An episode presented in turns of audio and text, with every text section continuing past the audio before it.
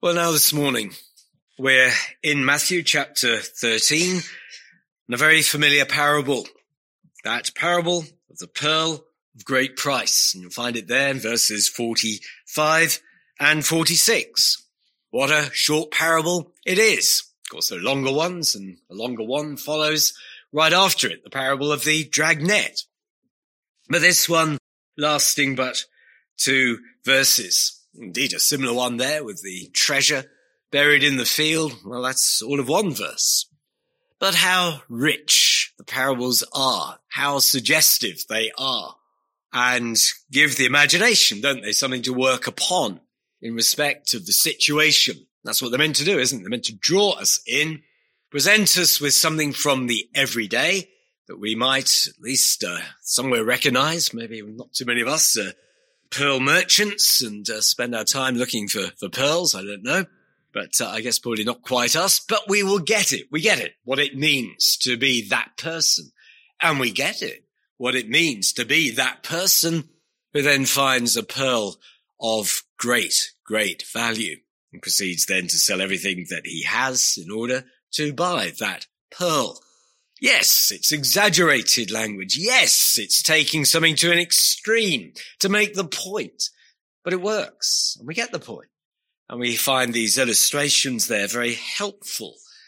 And they're not there just giving us uh, helpful hints. If you're a collector of things, you know, collectibles, well, this is what you do. Look for the best that there is and then pack up all the rest in order to get it. Um, no, it's not such thing because it's talking about the kingdom of heaven. Again, as you see, there are other parables. The Lord is bringing to our attention important things here. Kingdom of heaven. Nothing more important than that. What is it? What does it do? How do you enter it? What's it like to find it? And particularly, of course, that kingdom, heaven's kingdom, the rule of God in the world, but particularly in your heart my heart. And really in this way, when we think of the kingdom, well, we might ask, well, who's the king? And we know who that is. It's the person who's speaking. It's the person who's talking about the kingdom of heaven. He's not talking about some abstract place, some sort of vague idea, some distant land.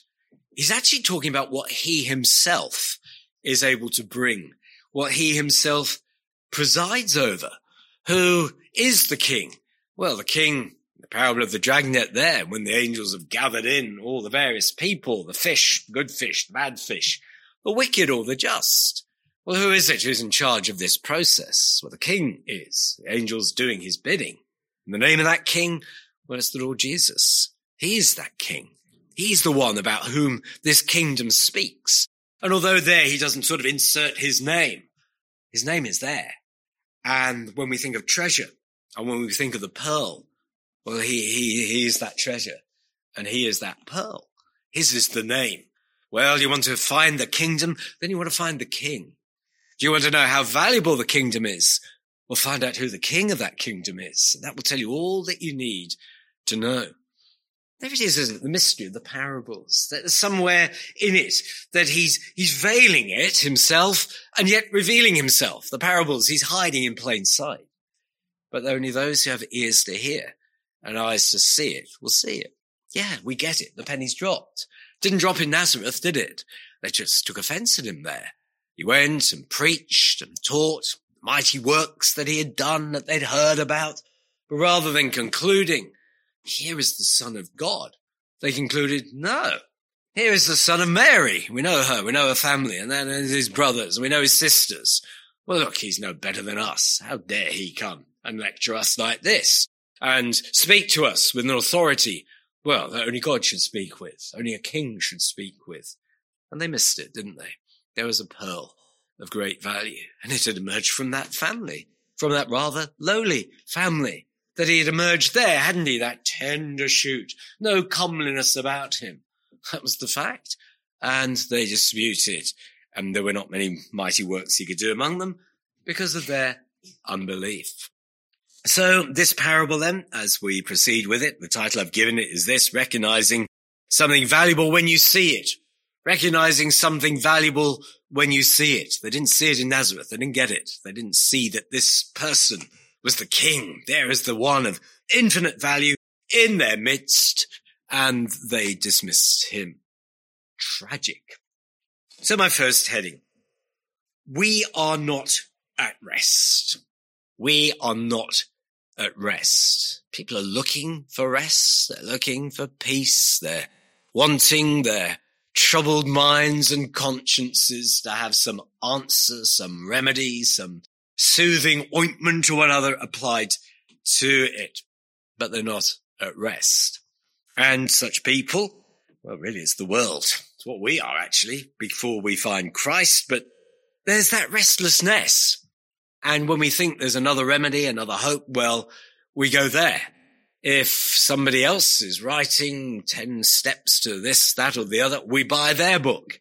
When somebody else stands up and says, well, they found the answer to unlocking human potential, enabling you and me to fulfill, become real people, authentic you, authentic me, then that book is probably destined to be a bestseller because it tunes into the restlessness, the unhappiness that people feel that they know they haven't found quite what they are looking for, if they could even recognize what they're looking for when they see it. So we have perhaps, I don't know, been a restless person, hunting, searching. Well, this merchant's that sort of man, isn't he?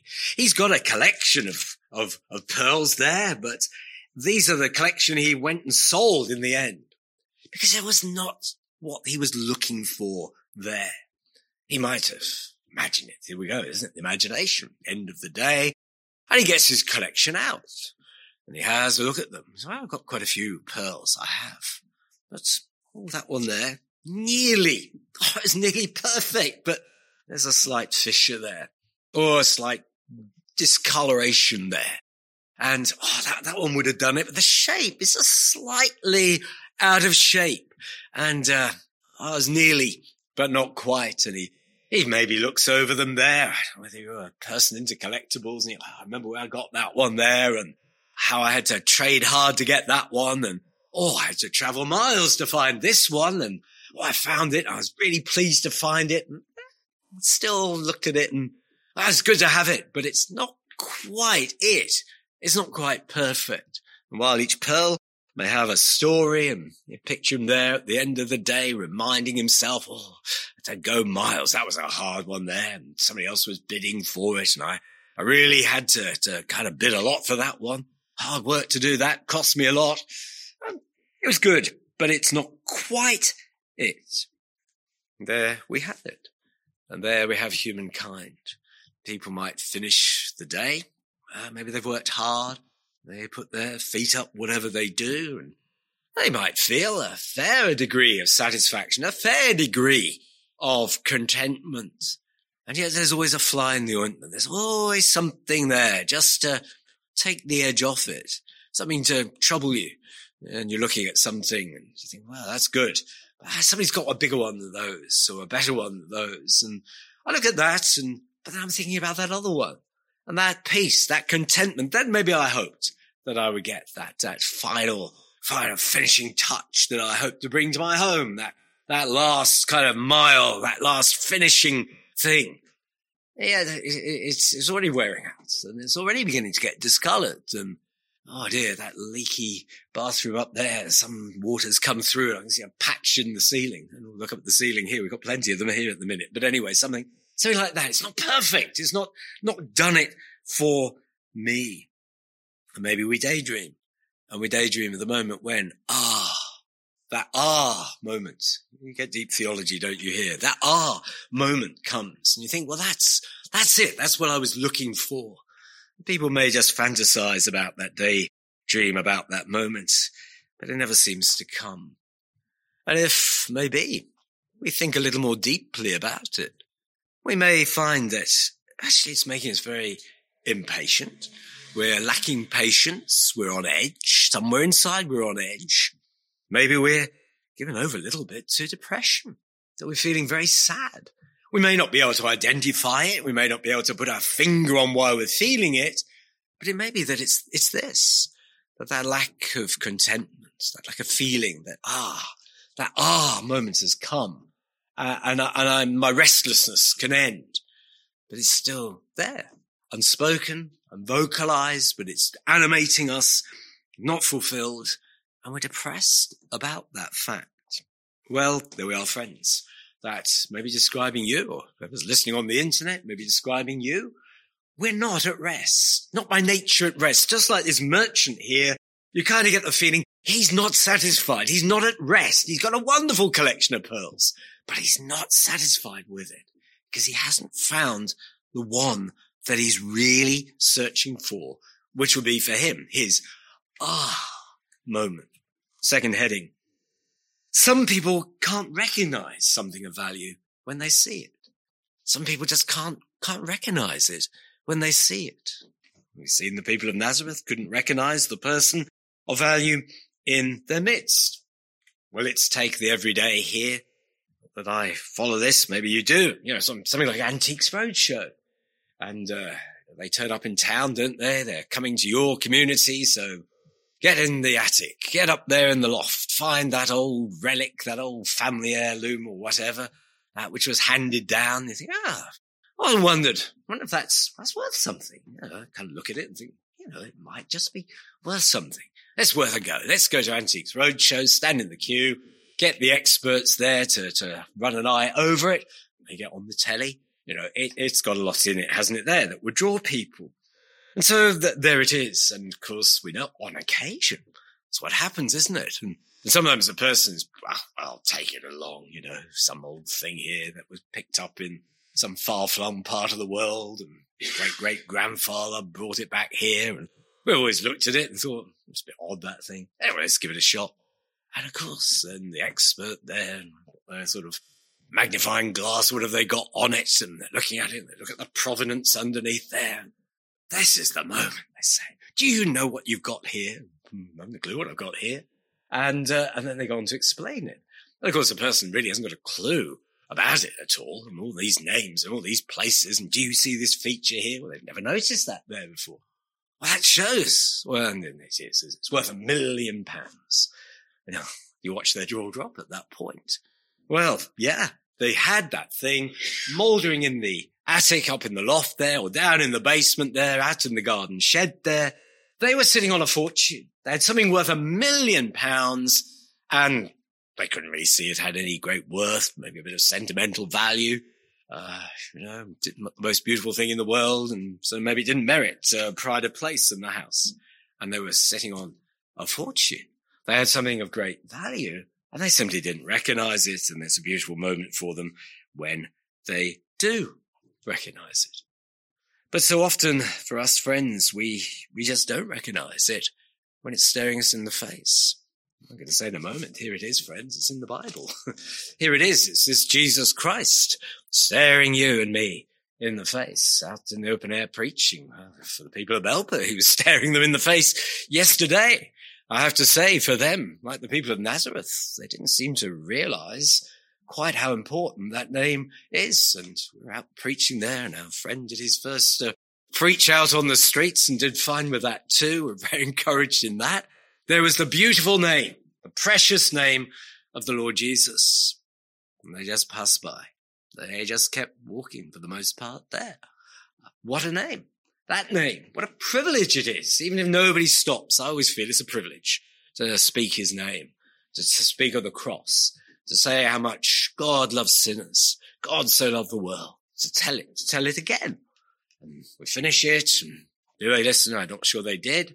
We don't always hear true. People may have taken a snatch of something, a bit of literature one day, or maybe never one day, but maybe when we get to glory, we'll see that made the difference. That was their moment there. But if we take them at face value and read from them what we, we see there, and uh, all kinds of ideas. And some of our friends there heard some of the weirdest ideas they've ever heard. They're coming from the lips of some of the people of Belper uh, and what they're into and what they believe and what's really stirring their hearts. And you shake your head sadly that that's, that's what they're looking for or that's what they think satisfies. It's pretty obvious they're not satisfied because they still keep coming and wanting to talk about these things. They haven't got closure. But here's the one who could give you closure. Here, Here's his name. This is the one you need to know about. Here he is of such value here. The merchant saw the pearl. That's the one. Well, here's the gospel because the gospel has within it there the pearl. Christ. He's revealed to you. And they just don't see it or think that that'll do it. Maybe they think the next drink will do it for me. The next drink will just make me so, so happy. I'll get into that state of, oh, I couldn't care about the world and something of it will just maybe live with me, continue with me. I was preaching in Sheffield yesterday and my friend who was taking me back to the station had to pull up pretty smartish as somebody there, obviously intoxicated out of the brain, decided to walk across this four lane traffic road, um, when the lights for him were red. And uh, we had to stop. And he put a thumbs up to us there. I don't know where he was really, or what he was hoping for for that evening, but it didn't seem to be holding out great prospects there. And we've been up at a church and we've been speaking of Christ. The best that he could come up with was to absolutely get himself drunk. So people think the next holiday will do it. They'll have a peak experience. I'll get there and that'll be it. I'll just feel fulfilled at one with nature or one with whatever it is I'm hoping to be at one with or the next home improvement or the next moving of house. And so it goes on. And there was Christ preached in their midst. There's our Bible text outside preaching Christ. Christ's in the midst. And they walk by and they choose instead anything, anything but him. Look in this direction. Bring drunkenness is the thing, bringing great destruction on yourself. I tell you there, shouldn't go out too often on a Saturday night. I think I'll make a pledge to myself I'll never go out again. The sights and the sounds in Sheffield, and that's only about seven o'clock, eight o'clock in the evening. What comes later, I dread to think. But that's what people are looking for. So here's the Bible. Here is wisdom. It's from God. It's His word. And it's without error and it tells you what you need to know about yourself, about God, how you can know him. And people carp at this word. Oh, it's an old book. What can that tell us? Not the people in churches carp at the Bible and say it's an old book. What can that do for us now?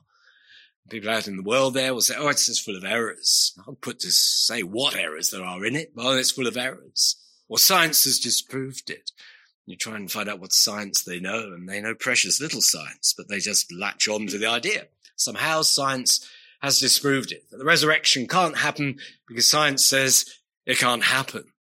I don't know what science it is that says it can't happen, but I suggest it's pretty, pretty poor science and superficial science if it rules out everything that it can't necessarily observe or measure.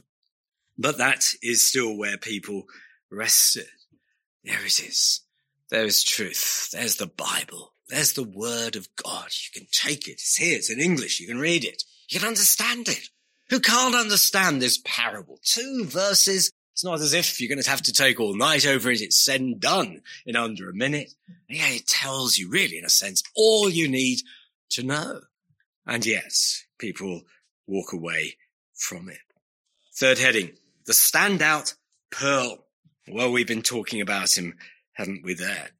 While some people actually will look into religion and will think religion, broad sort of sense, does it, has it, contains something there, has a tingle factor, has a, you know, if we light a few more candles around and, you know, sort of take in the atmosphere there or, uh, have some statues and icons and touch a bit of this and smell a bit of that, that, that will just waft you away into something more ethereal.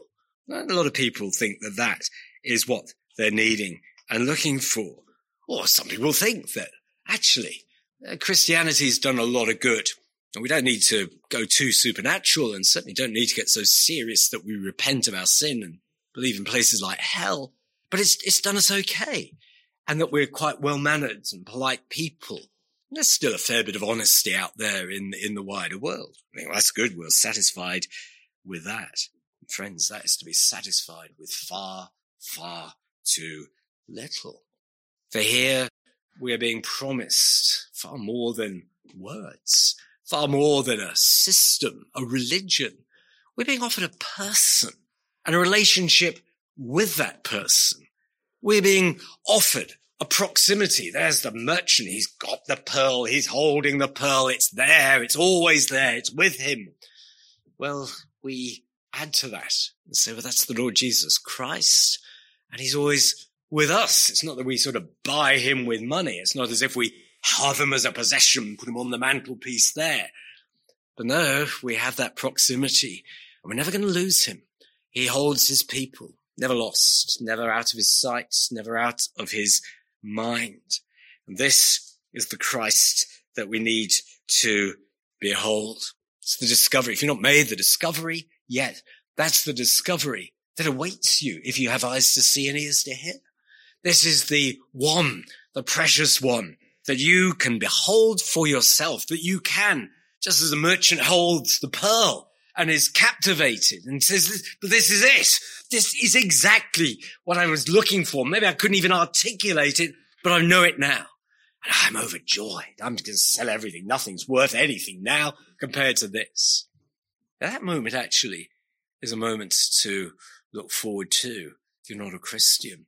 That I could look forward to that moment for you and pray that you would have that moment, that discovery of the beauty, the glory of the Lord Jesus Christ to see that this is the most worthwhile person that's ever come into this world. That, that these are the actions of one who in himself is both God and man. And is that not precious in itself? Divinity. Well, that's glorious. But then a humanity that is perfect and pure and that he willingly took to himself, though exalted. What's he going to have to do with a body? What does God want a body for here? But he does and will, and his son will and consents to it and is prepared for this and comes in a humanity that itself so beautiful, so glorious, so perfect. Obedience to God, obedience and help to neighbor, a love that just brimmed over in him and that came to its fullest expression when he laid down that precious, precious life on the cross. There, ironically, the pearl is seen at its best. You want to see the king doing his most kingly work, doing his most glorious work. Then don't look in the palace for him. Don't look in some fine stately home for him. Look at the cross for him. And that will tell you everything that you need to know about him and about yourself and myself. It'll tell you that the king came into the world, the king whose kingdom this is that you might see him precious because he forgives sin. Because there on the cross is all the evidence you and I will ever need that a God of heights and majesty, infinitely glorious, is willing and prepared, though justice would say, not a chance for you and me. Look at their sin. Look at their record. But mercy triumphs over judgments in the very heart of God. There his son instead will answer for our crimes and misdemeanors, answer for all the bad and evil motions of our hearts and souls. He will bear the cost of those things, the wrath of God. That pearl is seen as his most lovely and his most gracious, his most condescending, his most helpful toward us by laying down all of that excellence, having it nailed to a cross and having to face the wrath of God that you and I should really be looking towards and knowing that that's, that's where our sin will take us. Yet no, there instead, he is there. Our substitute, using that word, doesn't sound an exciting word, but it's a good word. Our substitute in our place, bearing that shame and that scoffing and we can look and we can look. And if I can give you any advice, just keep looking because that's him. That, that is him. That is his work and his alone to do. That is the work he came to do. All that life of purity and excellence that you almost in a sense just want it to never end. But it had to end and it had to end there, bearing the wrath of God. The chastisement for our peace was upon him by his stripes, the wounds, the deepest wounds were there in the soul, not visibly seen, that we are healed. Friend, that's your stand out pearl. That's your glorious person doing a glorious work for us. And doing it most gloriously where that beauty and splendor seemed the most concealed under the nakedness and the shame, the isolation and agony, the abuse, all of the humiliation of the cross, enduring all the spite of men to bear indeed the weight of God's anger. It wasn't as if there was respite for those pains in his death. No, rather, there was more. And it was the darkness that touched his soul of our sin, its guilt, and that was his to take and receive fully. So my final heading is this. Do not be satisfied with anything less. Don't go hunting elsewhere. Don't search out some other idea, philosophy, self-help idea, whatever else. Do not think that spending your money a bit more to get one of those or one of these or have that holiday, that experience will do it. It never will. We're restless and we need actually to know we're forgiven by God for that restlessness to cease and for us to begin to learn peace, contentment of the soul. Your eternal welfare, your soul's welfare hinges on this. Getting it right, seeing this one of value, recognizing him when he is in your midst, before your eyes, portrayed to you, through the Bible, through preaching, through the hymns that we sing. Anything less than this doesn't save. No other Christ, a Christ with no divinity. Well, he can't save you. A Christ with no humanity, but he can't save you either. You need the Christ of scripture. Has to be the cross, not a cross that's like a, an example of what really we ought to be all like and sacrificing ourselves and uh, and uh, just uh, doing the, the right thing there, even when our enemies are against us. Well, there are some good lessons, I'm sure, in there, but that's not the lesson that scripture wants us to take away. It wants us to see that the Christ had to suffer. He had to die. If we're to be released from our sin, then he had to suffer. He had to die. And that's the Christ that you and I need. Don't satisfy yourself or settle for any lesser Christ. He won't be able to save you. Immerse yourself in this Christ, just as the merchant there. You can just imagine him just looking at this pearl now He's got rid of the rest of his collection. He's sold up all that. Uh, and that's now captivating him. And he's just forever looking at it and turning it over and appreciating it. What do you know? It was even better than I thought. It's even more beautiful than I thought when I first saw it. That's what happens when you immerse yourself in Christ. He doesn't become less, he becomes more. He doesn't become kind of less valuable, he becomes more valuable. Well, he saved me, and I've learned more about myself since I became a Christian. He saved me and all of that from my sin. Well, that, that is just even more amazing. I didn't even know that much bad news about myself. I found out more bad news since I became a Christian. And I've been saved from that. And that he's been so kind. And my learning curve, oh, it's been so flat, so slow. And he's stayed with me and helped me and encouraged me. And he answers prayers. Oh, my prayers, your prayers. Half the time we don't know what we're praying for properly, do we? And yet he knew better than we knew.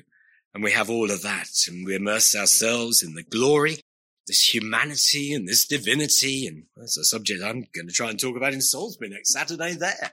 Tell you next door today how it went. What mystery, immensity. How can we fathom this? Yet there's the Bible inviting us to ponder and think how he's both God and man in that one person. There's a lifetime's work in that. I'm sure an eternity is work in that. No, get that true Christ. Please see the value of him. You'll need to repent.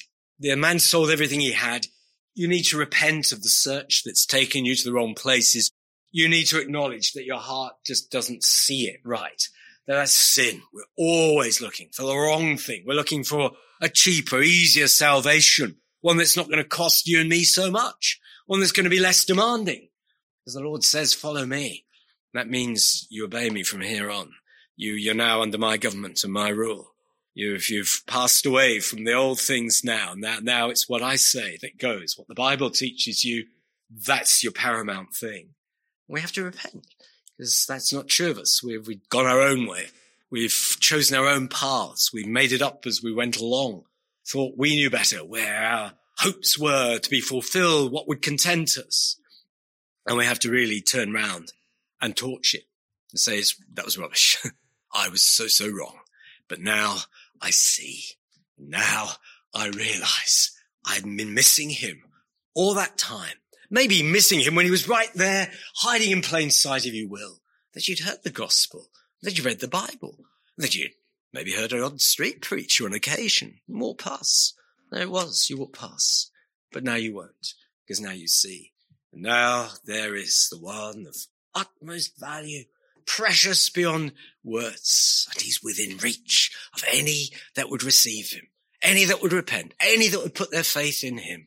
That offer is for you. Dear friend, can you, can you not see him now? Can you not believe in him?